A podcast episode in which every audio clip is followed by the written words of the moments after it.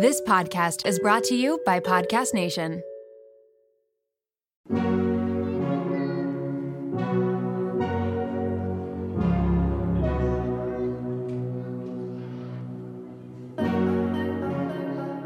Welcome to Raw Beauty Talks. I'm your host, Erin Treloar. Ready to peer behind the highlight reel and all those polished pictures of the world's biggest influencers and wellness experts? We're going to uncover what beauty, health, and wellness truly means in today's world. As someone who really struggled with disordered eating and negative body image, I became a health coach because I'm passionate about redefining health and wellness so that it's less about the weight on the scale and more about how we feel. Let's pull back the curtain for some raw beauty talks.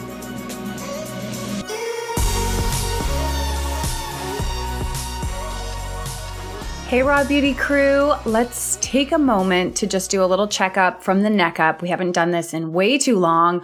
We're almost halfway through the summer, so it feels like a great moment to just pause and do a little inner scan, check in on our mental well-being, our physical well-being, see how things are going. A little reminder that you have the capacity to create whatever life you want for yourself, but you have to pop into the driver's seat. I'm so excited for today's guest. She is an expert when it comes to mental health and well-being, primarily through her lived experience. She is 20 years old, and I swear she's been through more in her life already than many of us have been.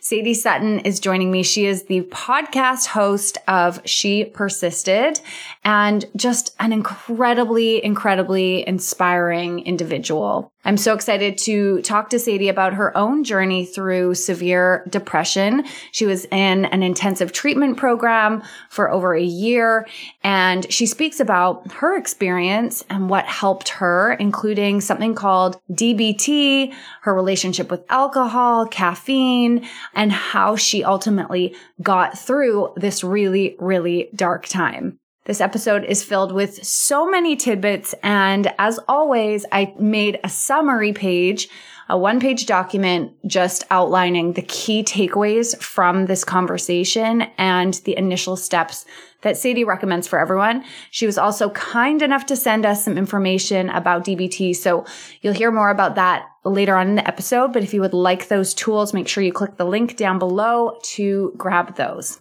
All right, let's dive in. Sadie, thank you for joining me. Thank you so much for having me. I'm so excited to be here. So, as I just said, you have lived some life in your two decades here on Earth. When would you say your mental health journey really began? So it's interesting. Hindsight's always 2020 with these things. You can be like, oh, well, this belief started at this point and that really didn't help my self esteem or that was impacting my relationships. But I remember getting to a point where I was halfway through eighth grade and I was just extremely depressed. I didn't know how I'd gotten to that point. It really started creeping up on me over many years at that point. And because I wasn't aware of unhealthy patterns and ways to speak to myself or unhealthy patterns with my sleep schedule or my relationships, I wasn't aware of these red flags, if you want to call them that. I just knew that I had slowly transitioned into this point where I was really severely depressed. My sleep was very disrupted. I had cut myself off from a lot of my friends. There was a lot of conflict with my family. I had so much self hatred and was just at such a low point mentally. And I also was blinders on, just focused on what was right in front of me. I didn't realize that I was depressed because this had crept up slow, slowly. I thought this was just how my brain worked, which I think can be common for a lot of teens.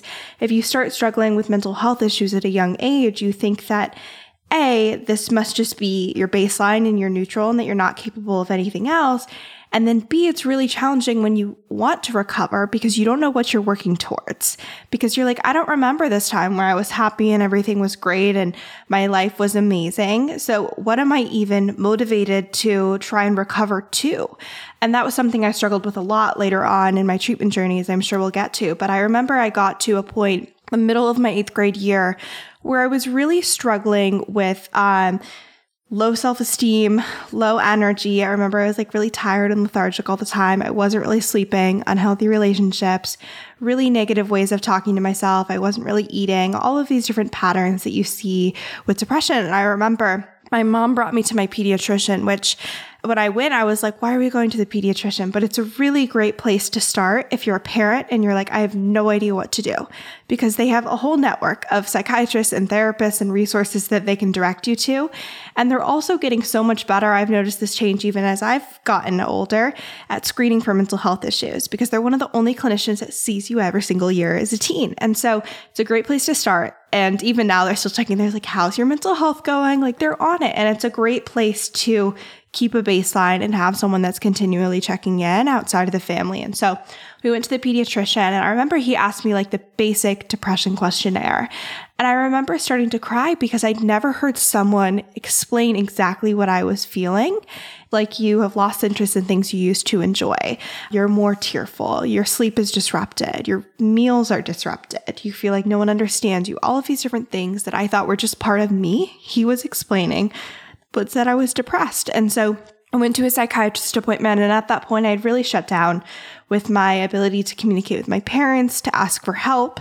I had no idea that what I was experiencing was depression and there was no asking for help or saying, I don't think I'm okay. And so I ended up getting hospitalized for the first time at that point when I was 13. I was in the hospital for seven to 10 days. I can't remember exactly how long. Really just trying to get things back to a point where I was looped into some resources and there was some line of communication about how I was doing and where I was at because I had struggled with self harm around this time. And so, because there was no line of communication between me and my parents or therapists or any of these people, like, we just know she's extremely depressed and she's not talking and we have no idea what's going on here. So that was really like the beginning of my treatment journey. After that, I did an intensive outpatient program and started the journey of trying everything you can imagine, which if you've been treatment or tried to pursue therapy or mental health support, you know, is like you do family therapy, you do intensive outpatient, you do group therapy, you do CBT and DBT and all these things that we'll dive into. But I really didn't believe it was going to work because I still thought that this was just how my brain worked. And I was so stuck in the narrative that I was deserving of being depressed. Mm-hmm. I didn't understand why I was struggling so much because I hadn't gone through some big trauma or some big change in my life. It felt like I was depressed for no reason. And when I look back, I'm like, okay, I can kind of understand how I got to that point because it was very terrible, but I was living my life under the belief that I wasn't deserving of love from anyone, whether it was my parents or my friends. And we're wired for connection. It's absolutely essential for us to thrive. And so if you're looking through the world through the belief that you're not deserving of those connections, but also that everyone doesn't really want to get to know you or love you or support you, it's really isolating and really challenging. I also believe that I was never going to be good enough for my parents and then that I wasn't capable of recovery because I'd always felt this way. And again, when you're in that headspace of being depressed, there's a lot of clouding of reality where you're like, I've always felt this way. Of course, I didn't always feel that way for my entire life, but that's what it feels like. You can't see past what you're experiencing. It's just so incredibly overwhelming. And there's a lot of thought distortions that take place there. And so, knowing those beliefs were what were at play and just wanting someone to know that I wasn't okay and acknowledge this giant, heavy, overwhelming thing that I was experiencing and struggling to get through the day with, a lot of the next year of outpatient treatment was just trying to get someone to validate that. And that was struggling with self harm and suicidal ideation and all these things because I didn't feel like I was seen to the degree that I was struggling. I was just in so much pain. And so, did all the things outpatient, more hospitalizations, um, everything you can imagine when you try and get support locally. And it wasn't working because I didn't believe that it was going to. I didn't think that I was deserving of recovering. I thought I was meant to be this way. And so in the middle of my freshman year of high school, my treatment team, my parents kind of came to the conclusion that something had to shift. What we were trying wasn't working. I tried all of these options multiple times and things weren't shifting. And so they decided that the best next option was going to be a residential program and a more intensive level of treatment. And so they found this program right outside of Boston called 3 East at McLean Hospital. And McLean has programs for all ages and all different challenges, but this one is for teens that are struggling with depression and anxiety, and the treatment that they use is dialectical behavioral therapy. And what made it really unique is that DBT is one of the only evidence based treatments for teens that struggle with depression and anxiety and suicidal ideation and family challenges and all these other things that were kind of in my orbit. But it's very unique in the treatment field because they have really strong outcomes for this demographic. And it was originally developed for adults that were struggling with borderline personality disorder and were also really suicidal. And it was this really interesting population of patients because the therapist didn't actually want to work with them because there was a lot of suicide attempts and they were so incredibly hopeless. They didn't want to be there. They didn't want to invest in themselves. And they were really like a risky type of patient to bring on. And the other interesting thing that the woman that developed DBT, Marsha Linehan, encountered when she was working with them is that if you told them to accept what they were going through, they would say, What are you talking about? Like, this isn't my fault. Why do I have to accept this? Like, you can't help me. And if you told them to change what they were going through, they're like, So you're saying this is my fault and I have to fix all of these problems? And I didn't create this for myself. Like, what are you talking about that I have to change all these things? And so DBT and dialectical behavioral therapy is a lot about these dialectics and these ideas of these two opposing things that can be true at the same time. So acceptance and change. Mm-hmm. And there's a lot that are at the core of the treatment, but it's things like your truth can be true and someone else's truth can be true at the same time. And you can be trying your hardest and you can still do better. And the other thing that really appealed and became really amazing as I was immersed in this world of DBT is that it's really concrete. It's not like you're going into a therapist's office and they're like, well, what do you think is wrong? Like, what can you do to solve this? It's like you feel anxious, you use this skill. You feel depressed, this is the skill we're using. You need to advocate for a resource, say this exact thing. And for someone who's like a big planner and like a perfectionist and anxiety prone, this was great because it was like I have skills in my toolbox that I can utilize. And then I built this trust in myself that when these overwhelming big emotions come up, I'm able to implement these things to help work through those emotions in a healthy way. And so I ended up being there for 14 weeks. And it was crazy because I went in suicidally depressed and overwhelmed and anxious. And I'd been hospitalized four times and I'd had a suicide attempt and all these things. And 14 weeks later, I was for the first time that I could remember no longer suicidal. And while I was still anxious, I had skills to cope with that. And I felt like I could understand what was going on. And I was hopeful for the first time. I remember when I woke up for the first time and didn't feel depressed. I was like, this is weird. like, what is going on in the morning? That I'm not suddenly like hating everything that's in my immediate view. And so, I ended up going to a therapeutic boarding school for 14 months after that to kind of maintain the progress. And then I came home and started junior year of high school at a normal school, was such a shift from the beginning of my high school experience because it was so filled with treatment and appointments and my mental health. And so to be able to do the normal high school experience was huge. And then I applied to Penn for their psychology program because they have an incredible staff and work that's being done there. And so I'm now an incoming junior at the University of Pennsylvania and still doing the podcast, which I started at the end of treatment, which I'm sure we'll talk about, but it's been a wild ride.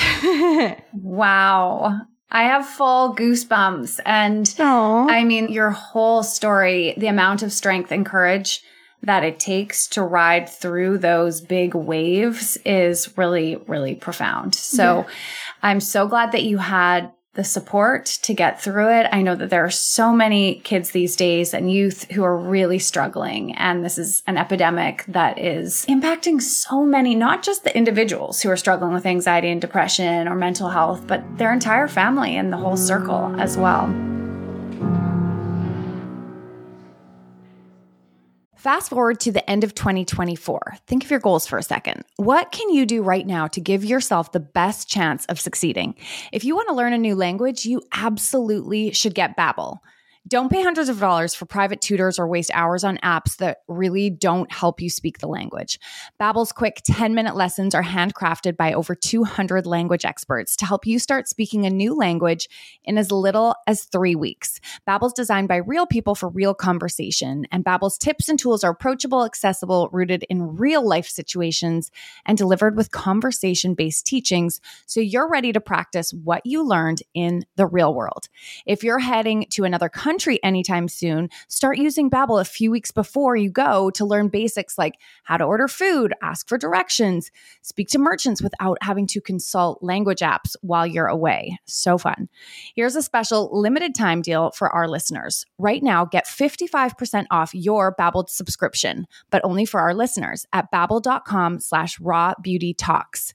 Get 55% off at babbel.com slash raw beauty talks. That's spelled B-A-B-B-E-L dot com slash raw beauty talks. Rules and restrictions may apply. This episode is brought to you by LolaVie, an award winning hair care line founded by the fabulous Jennifer Aniston. Jen got tired of the same old struggle we all face, choosing between hair products that work and ones that are actually good for us. With LolaVie, that dilemma is history. We all put our hair through the ringer. That's why it's crucial to have products that not only repair the look of the damage, but also shield your locks from future harm. Enter LolaVie's bestsellers, the Glossing Detangler and the Perfecting Leave In Conditioner. They're your hair's new best friend friends. For a limited time, you get 15% off your entire order at lolavie.com. Just use the code Raw Beauty Talks at checkout. LolaVie is all about naturally derived plant based goodness, no silicone, sulfates, parabens, or gluten, and of course, cruelty free and vegan. That's 15% off your order at L O L A V I E.com with promo code Raw Beauty Talks. You can only use one promo code per order, and discounts can't be combined. After you purchase, they'll ask you where you heard about them. Tell them I sent you over.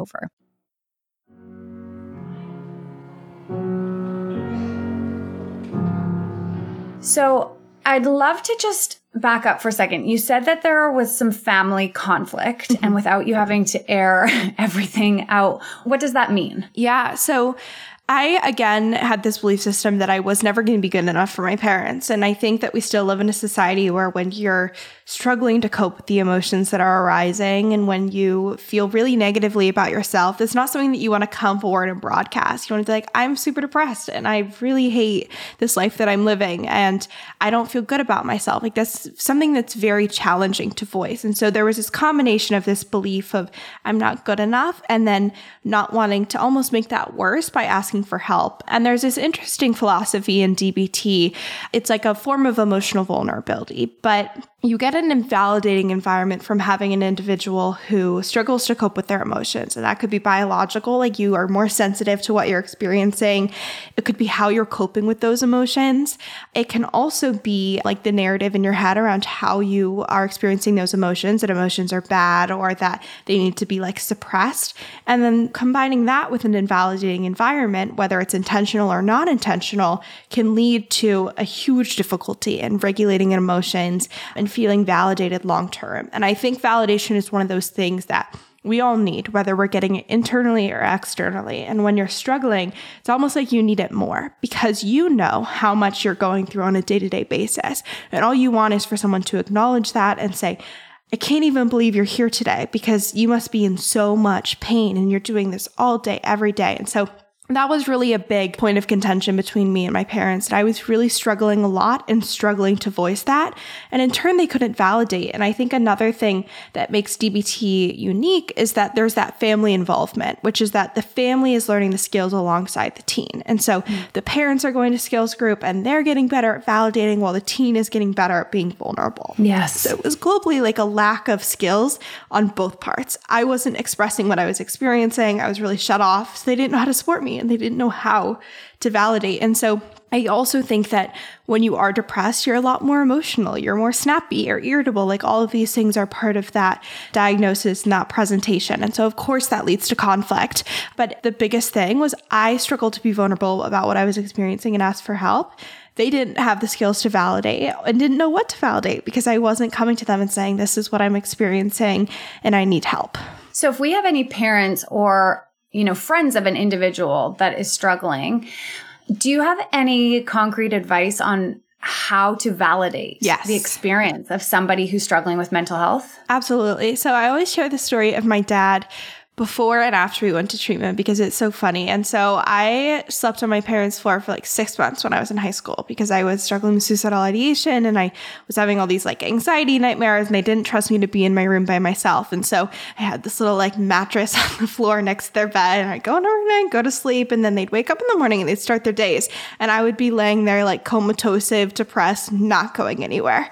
And the way that my dad would approach this is he would first play music on like volume 10 on the Amazon Echo. And he'd be like, Symphony Music Volume 10. And I was still lay there, comatose, if not a reaction. Like, why would this make me get out of bed? And then he'd come in over and be like, Sadie, if you don't get up today, you're going to miss something really important at school and then you're going to fall behind and then you're not going to be able to get good grades and then you can't get into college and then you're not going to be able to get a job and then your life is going to be a mess. And so that also didn't work to get me out of bed. but these were ways that he was trying to like snap me out of it or, or get me to move and get that objective met. And then after we went to treatment, there was a huge shift in how he validated. He learned that skill um, when we were at residential. And I'll give like specific tips there. But one of the biggest things was he would just make space for what I was experiencing, even if he had never felt that depressed or even if he had never had those mental health challenges. So he'd say, I don't know exactly what you're experiencing, but you must be in a lot of pain and this must be really overwhelming. And I just want you to know that I see you. And for someone who just wants to be seen, that is like the most amazing thing to hear from someone, especially who you want validation from and approval. And we look up to our parents for that support. And so the other thing that he would also do is there is this thing in DBT called a diary card where you're tracking your emotions and your skills usage and any behaviors they might be keeping an eye on. And so while he couldn't understand exactly what was going on with how depressed I was, he was able to ask me how things were on my diary card. And I'd be like, well, I'm like an 8 out of 10 for the most depressed I've ever felt today. And I'm at like a 9 out of 10 for anxiety. And for him to be like, wow, like we're just sitting here at lunch and she's at a 9 out of 10 for anxiety like, I can't even imagine what that would be like. And so, depending on the parent and what resonates, like the numbers can be helpful and then also like the specific skills. But validation is the concept where you can create space and appreciate someone's experience even without having experienced it yourself or agreeing with it. And one of the best examples is like politics because you can like so genuinely disagree with who someone supports or their view on life. But you can say like I understand why you would believe that or that makes sense that you support that person. And so when we validate, we're validating emotions, thoughts, beliefs. And again, you don't have to agree with things. We don't have to validate behaviors, but you can validate why someone's lived experience might lead them to believe something or experience an emotion. You're creating space for it. And so there's different levels of validation and there's little things like making eye contact and paying attention to their facial expressions and then reflecting back to them what they're saying and just like basically verbatim repeating like you're saying that like you're really stressed about this final and that you have a lot going on. like just to hear that someone's truly listening is amazing. Then the final step is like mind reading, they call it. So it would be sitting there in that conversation, even though the person's not voicing that they're really struggling, saying, like, you must be in a lot of pain. And I just want you to know that I see that and I might not understand it, but I know that you're struggling and it must be really overwhelming. So it's creating space for those emotions and it's incredibly effective and powerful in the context of relationships. Mm, wow, what a journey your parents have both been on as well. And yeah. so beautiful to see the learning that occurred. I was hospitalized with an eating disorder back when I was 15, 16 years old. And I remember such a similar story with my dad. My mom was saying, like, I think she has an eating disorder. We're getting feedback from her teachers. And my dad was very much, no, she's fine. Like, she probably just needs to do a bit more exercise to work up her appetite. and he would come to me and be like, can you just eat something? Like, you're really stressing your mom out. And if you don't eat something, then you're not going to be able to continue on with dance. Like all of the things that you're talking about mm-hmm. doing. And whether it's your dad or mom coming to you with this type of advice, of course, the intention is always good. Yeah. They're thinking about like what makes me feel motivated and how do I push my kid forward or make them feel enthused about this or that. I have heard so many times this similar story, especially with dads. And I have to wonder whether or not it's because boys and men are taught from such a young age to push aside their feelings and their emotions and to just get down to business, to just do the work. And so they haven't been given the same permission to feel the feelings or to hold space for somebody else's feelings. Yeah. I don't know. What are your thoughts on that? It's interesting. And this is where like the psychology nerd comes out and all, all the classes about all the things because we know that women and men experience emotions differently. And women are actually like more attuned to subtle emotion changes and more perceptive of when people are experiencing emotion. So I think that's one part of it that women are actually more aware of the emotions that are coming up. They're also more wired to talk about them. When you see how women and men express emotions, women much more often express those negative or challenging emotions to each other and like a community building exercise almost. That's what we're wired to do. You see it a lot. Men don't work that way. And so I think it's a combination of like those evolutionary and biological aspects. I think it's also like the societal programming that men don't express that vulnerability as frequently. It's not as normalized, it's not as socialized. And then I think there's also the aspect of like being a mom and having so much like care and such a protective nature over your kid and being so in tune with their struggle. And obviously, I can't speak to this from my own experience, but seeing my mom navigate through watching me struggle, there was just this really intense set of emotions of like my kid is struggling and I don't know how to help them. And like their pain is my thing type of mm. Situation. And so it's a whole lot of challenges all wrapped into one, but it is funny because in treatment, interacting with a lot of teens and a lot of dads, it definitely is a common experience for sure. So, what advice would you have for somebody who's listening to this right now and they're nodding their head thinking, wow, she's describing a lot of the symptoms that I've experienced. Maybe it's not as intense, but a feeling of not being able to get out of bed very easily in the morning, a lot of self deprecating thoughts, lack of belief in oneself, losing interest in things that you've once enjoyed, or that feeling of anxiety.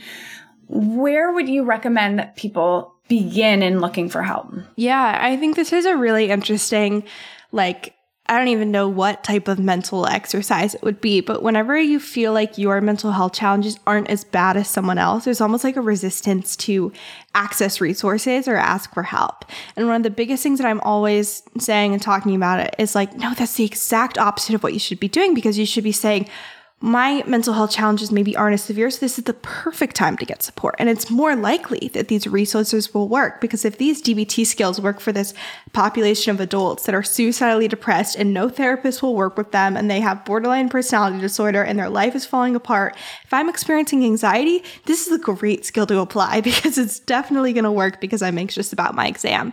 And I think if we were to rethink our mental health challenges that way, there would be a world of a difference in utilizing resources and learning new skills and asking for help rather than waiting till it gets worse. And I remember hearing this statistic in my abnormal psychology class that when you have really extreme depression and it's like, let's say like an eight or a nine out of 10, it's debilitating. You can't get out of bed. You can't go to work. It's interfering with your life. The frequency at which you pursue treatment and pursue support is pretty quick it's interfering with your ability to function. So you're getting help, you're getting a therapist, your community is wrapping around you, getting the resources they need. So it's like a couple months to a year of getting that support. Whereas when you have like high functioning but low intensity depression, like you have these really negative thought patterns, you're struggling with the motivation to get out of bed and do these things, but you're still showing up, even if it's really mentally challenging it takes years to be able to get that support and truly access those resources. So we have to kind of reframe what severe looks like. Is it not being able to get out of bed, but getting support really quickly? Or is it struggling for years because you didn't get access to the resources you needed to because it wasn't bad enough? And of course, it's all subjective, and maybe one subjectively might be more overwhelming in the moment. But when you think about, like, do I want to struggle with this for years versus get support because it's gotten bad in the moment? I would say get support when you're struggling rather than waiting and letting it go on for a lot longer. So that's an interesting thing that we see in the field of mental health and, and that severity. But as far as resources, there's a lot of different options. And if you're a teen and you're a parent that's like, I don't know what to do, the pediatrician is always a great place to start. Once you have met with your pediatrician, you're likely going to be referred to like a therapist or a psychiatrist or a mental health provider in your area. And everyone has different opinions on meds and all of these different things. But I do think that there is a lot of benefit in having both those individuals on your team because they offer different perspectives. And I find that, like, if I'm meeting with a therapist to go over like challenges that I'm having on a week to week basis. And I got in this argument, or I'm so stressed about this thing, or I really want to switch this behavior. Like I'm keep snoozing my alarm 40,000 times. That's what I'm working on week to week with the therapist. But if I'm meeting with a psychiatrist on like a quarterly basis, they're the ones like, okay, like big picture, how is your mood? Are things better? Are things worse? So there's both benefits. And I think that's something that people sometimes forget and lose when they're like, I just want to do therapy. Like, I don't want to see a psychiatrist. But when it comes to actual resources that you can utilize, I always recommend DBT or an evidence based therapy because we have to check everything against our beliefs about physical health because unfortunately, there's still a lot of stigma in the mental health world. And so I think about like if you broke a leg, would you be like, you know, this isn't really evidence based, but this doctor said it probably will work. So like, should I try this new treatment instead of getting a cast? You'd be like, absolutely not. Like I'm getting a cast, like because we know it works. And yes. so the same thing is true for mental health. We know that DBT is proven to be effective in this certain demographic, or CBT is really effective with anxiety and OCD. And so looking to see what treatments are clinically proven to be effective and you don't have to read the studies. There's a lot of articles online being like, this is evidence based. This is still being tested or it's a little bit less evidence based. And you can also go to a practitioner or your pediatrician and be like, okay, like what are the options here and what is evidence based? So that would be the number one thing is make sure that you are giving yourself the best chance for recovery by using treatments that are proven to be effective and that work for what you're struggling with. The one last thing I'll say on like getting support is that once you're in the treatment world, and I did this interview with Dr. Eliza Pressman, who is a psychologist, and she was like, I worry less about the kids that are in treatment and struggling than the kids that aren't. Because once you're in that world, like people are checking in on you, they're recommending resources, they're your advocate to your parents, and you're kind of like, you got those people in your corner. And so it's like you go to the pediatrician, you get that referral, and I'm like, okay, they're good. They're getting support now. It's just that first step of asking for help, which is so incredibly difficult.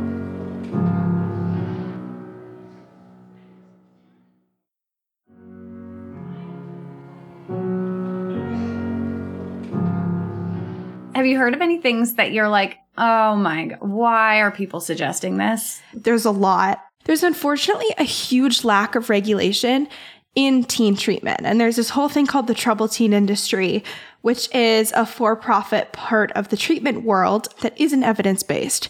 So it's things called wilderness programs, therapeutic boarding schools, still today conversion programs, really religious based treatment programs. All these things that are non evidence based don't have physicians on staff. And there's a lot of red flags there that you can be aware of. And the most heartbreaking part is that they're advertising to parents that just want an answer. And they're saying, we can help your kid. We can fix your kid. Like, we got this. We are exactly what you're looking for. And so I'm never want to be in the position of like to the parents, how did you not know? Because all they want is to help their kid. And these people are saying, we can do that. But there's a whole lot of things that go on there that are questionable. One is that to get to a lot of these wilderness programs, there's this thing called like getting gooned where people show up in your house in the middle of the night they take you across state borders to this program. And a lot of the kids, girls, describe it as literally being kidnapped because people come to your room, they take you out of your house at three in the morning and take you to Utah or Nevada or one of these states where there's less regulation and these programs take place. And then you're in the woods for six to eight weeks and you don't shower and you are carrying everything on your back and hiking 12 miles a day. What? As How therapy. is this supposed to help anxiety and depression? Exactly. It's really interesting. And when I think about like, okay, like how could they justify this? I think of Maslow's hierarchy of needs. And like, if you break down someone's hierarchy of needs enough, they'll have to rebuild it in a way that you're like, facilitating. So you're taking away yeah. their physical safety, you're taking away their relationships and all these other things.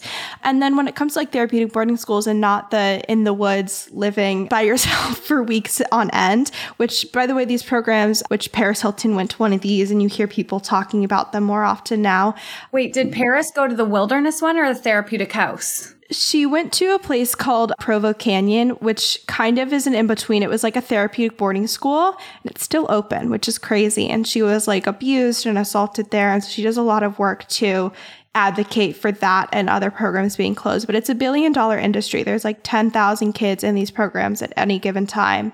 It's insane. But like going to these programs, there's red flags. And what's great is that I had the experience of going to McLean, which is evidence based and was so effective. And they use the best of the best practices. And at therapeutic boarding school where things are different. So like at McLean, you can call your parents whenever you want to. My parents won't pick up my call 14 times a day, but I could try calling mm-hmm. them if I wanted to. At the therapeutic boarding school, you couldn't call your parents until about like three months into the program when you earn the privilege of a five minute phone call once a week. So, like, there's a huge difference in things like that. Or, like, are there psychologists on campus? Are there psychiatrists that are routinely on campus? Like, what is the education that they're actually offering at these schools?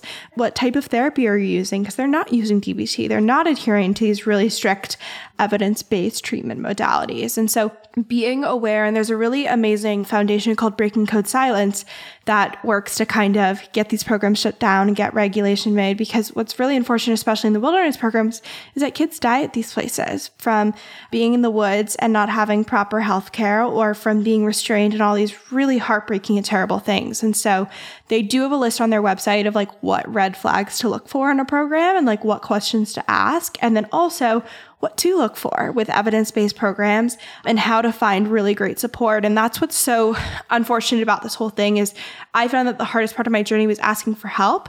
And what's so heartbreaking is like a teen asks for help and then you get the exact opposite of help, which can be really challenging. But there are amazing resources out there. It's just about finding them.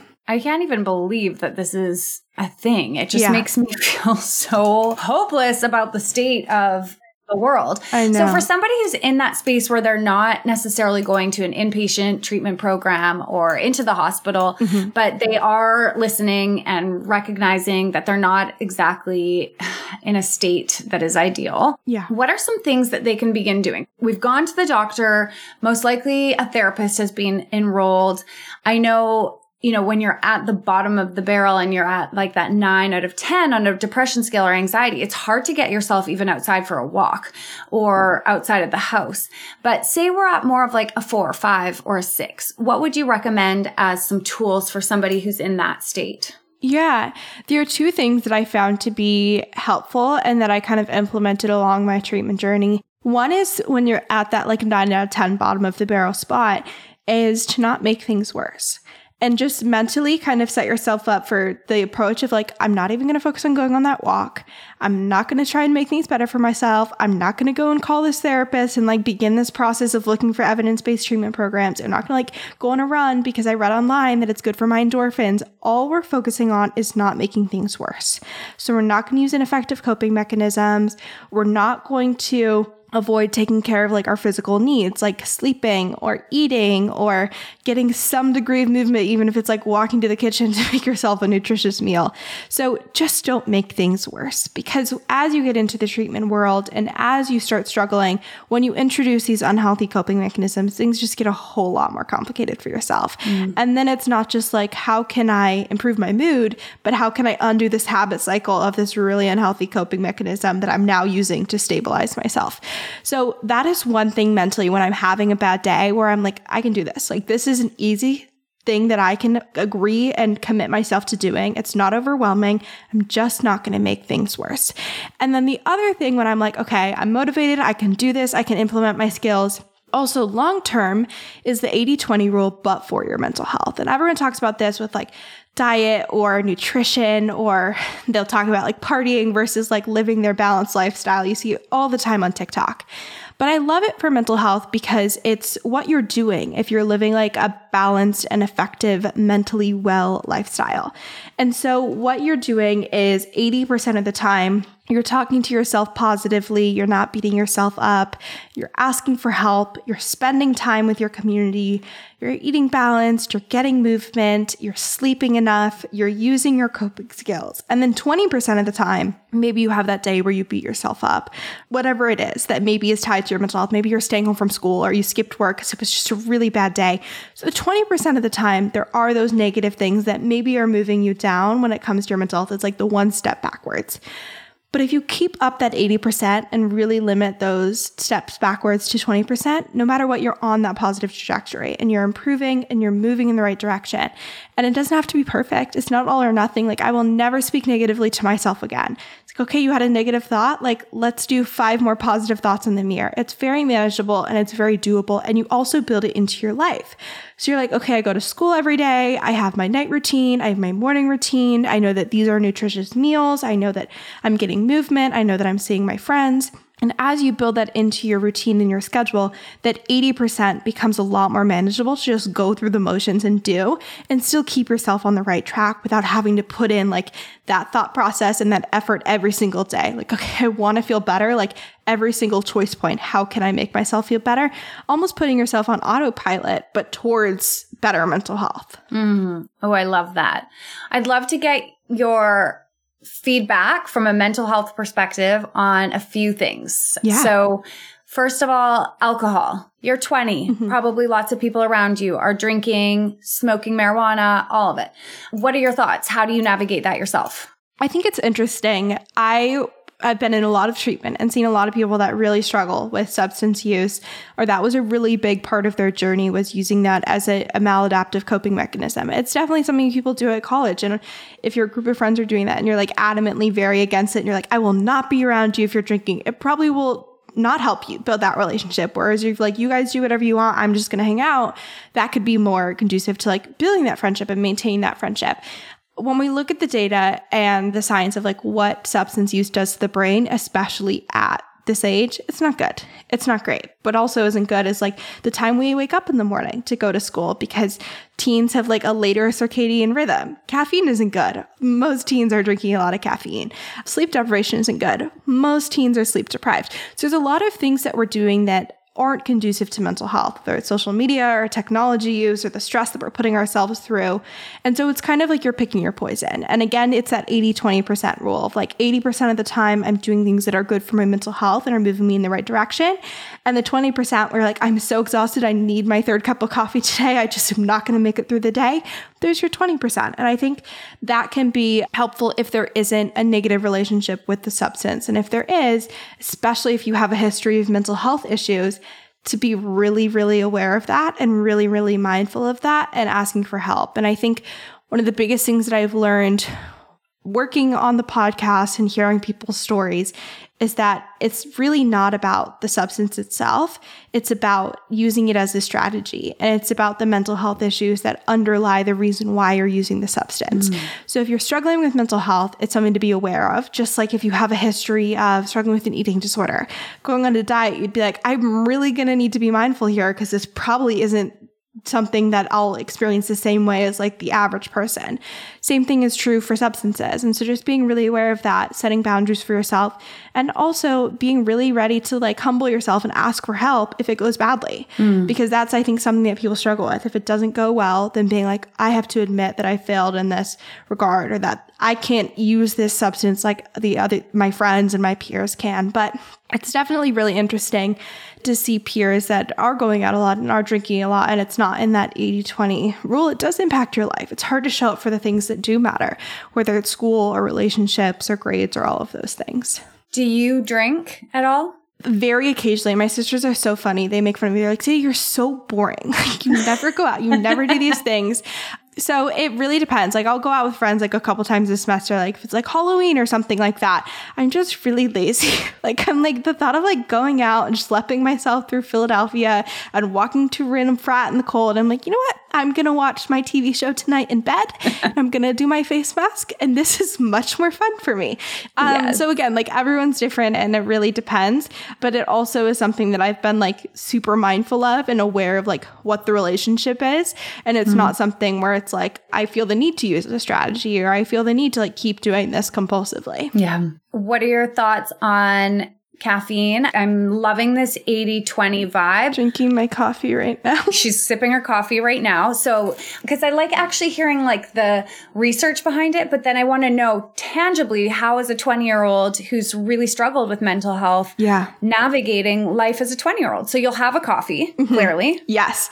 What's the strategy there? So it's funny because when I was originally like really struggling with anxiety, I could not drink like a tall Starbucks coffee without having like extreme shakiness and my thoughts were going crazy. So it's something you need to be mindful about. And when I was in treatment and towards the end of treatment, like everyone was making their coffee every day, but I knew like mentally, I still my baseline of anxiety that adding anything to that was just like complete overdrive. Like I needed all my sleep. I needed to be keeping my stressors low. Caffeine was not going to be in the mix because I was already so anxious without adding that into the picture. I love the taste of coffee. I love a vanilla latte. Um, and so now it's something that I really enjoy and it's a part of my routine. I like wake up and I'm like, I love making my coffee. It's so much fun. And the midday, I'm like, I know that it's important for me to not nap. So I have a balanced sleep schedule. So I'm like, second coffee, here we go. And so it kind of you shift your relationship with these things depending on what your goals are. And so I am mindful like of what is too much caffeine. And so it's like if I've had like three cups during finals and I'm like, okay, that's probably enough for today. But again, it's all about being mindful. And there were times where I was really strict, where I was like, if I have any coffee after 2 p.m. in the afternoon, I cannot sleep because I have such bad insomnia and the caffeine will be in my system for so long. Or I can't have any coffee at all because my baseline of anxiety is so high. And now it's a much more balanced relationship. And it's like I, something I enjoy, I look forward to. It's part of the morning routine, drinking your coffee and getting ready. And then it becomes a more positive experience. So it's all about just being mindful and then shifting your relationship with these things and not being over caffeinated during finals. Oh, yeah, totally. I love the idea of just meeting yourself where you're at. Yeah. I know for me personally, I have had many seasons when I could not have any caffeine. Then I mm-hmm. had a long season where I could do matcha or some sort of tea that had less caffeine. Yeah. And now I'm really back on to like an oat milk latte or Yes. something like that.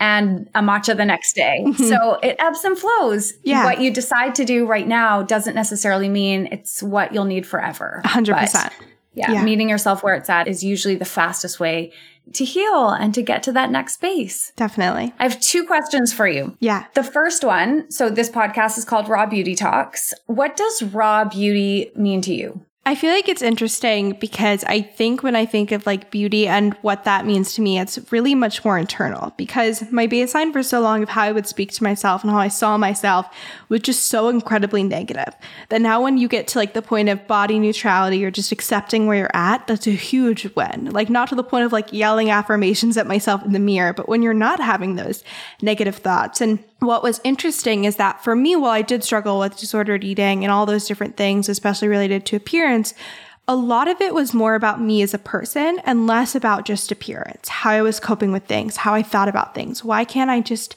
be happy?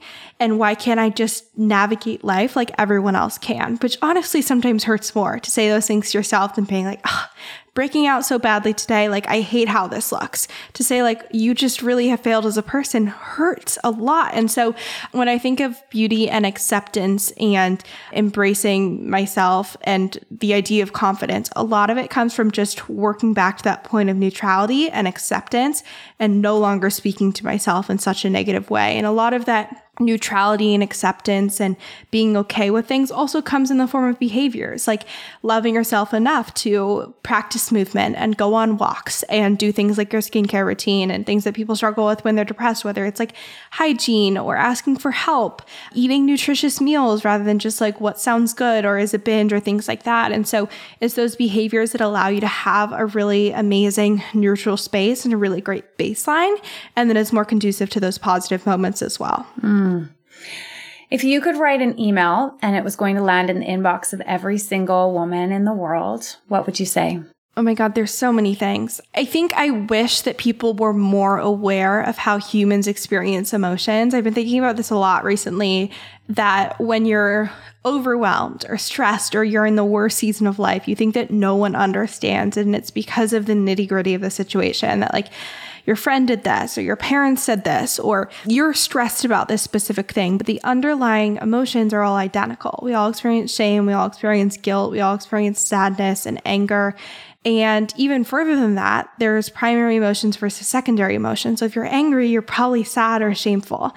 And if you're anxious, fear is probably potentially something about like sadness or shame. And so understanding that hierarchy of emotions, that like what you're experiencing, if you're angry or anxious or deflecting, what's really going on there and tapping into that emotion because the more we avoid our emotions, the more we amplify. I think that was one of the biggest lessons I learned. And if you don't know that, it's really tough to navigate mental health challenges.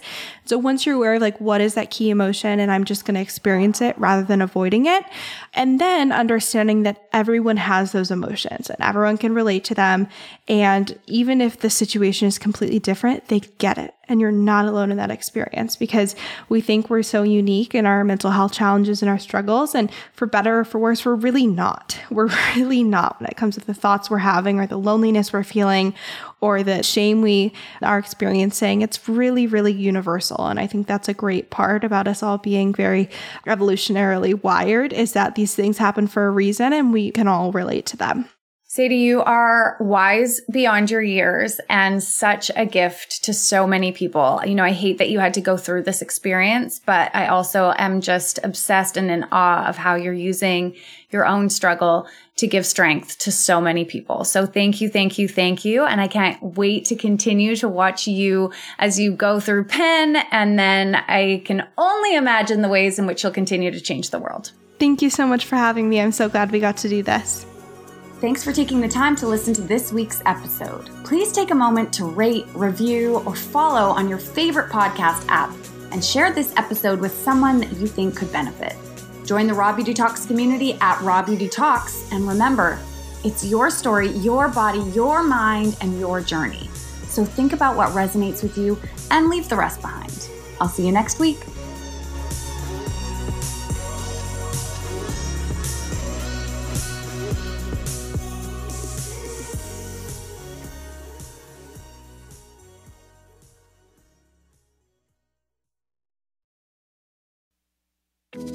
Do you ever feel like you're struggling through motherhood? You're not alone. I'm Erica Djossa, host of the Momwell podcast, therapist, and mom of three. Join me each Wednesday as I sit down with guests, including psychologists, pediatricians, psychiatrists, fertility specialists, lactation consultants, and more to unravel the myths of motherhood. With expert advice, practical tips, self love, and some coping skills to help you along the way, you can become the mother you want to be. Listen to the Momwell podcast at momwell.com slash listen or on your favorite podcast platform.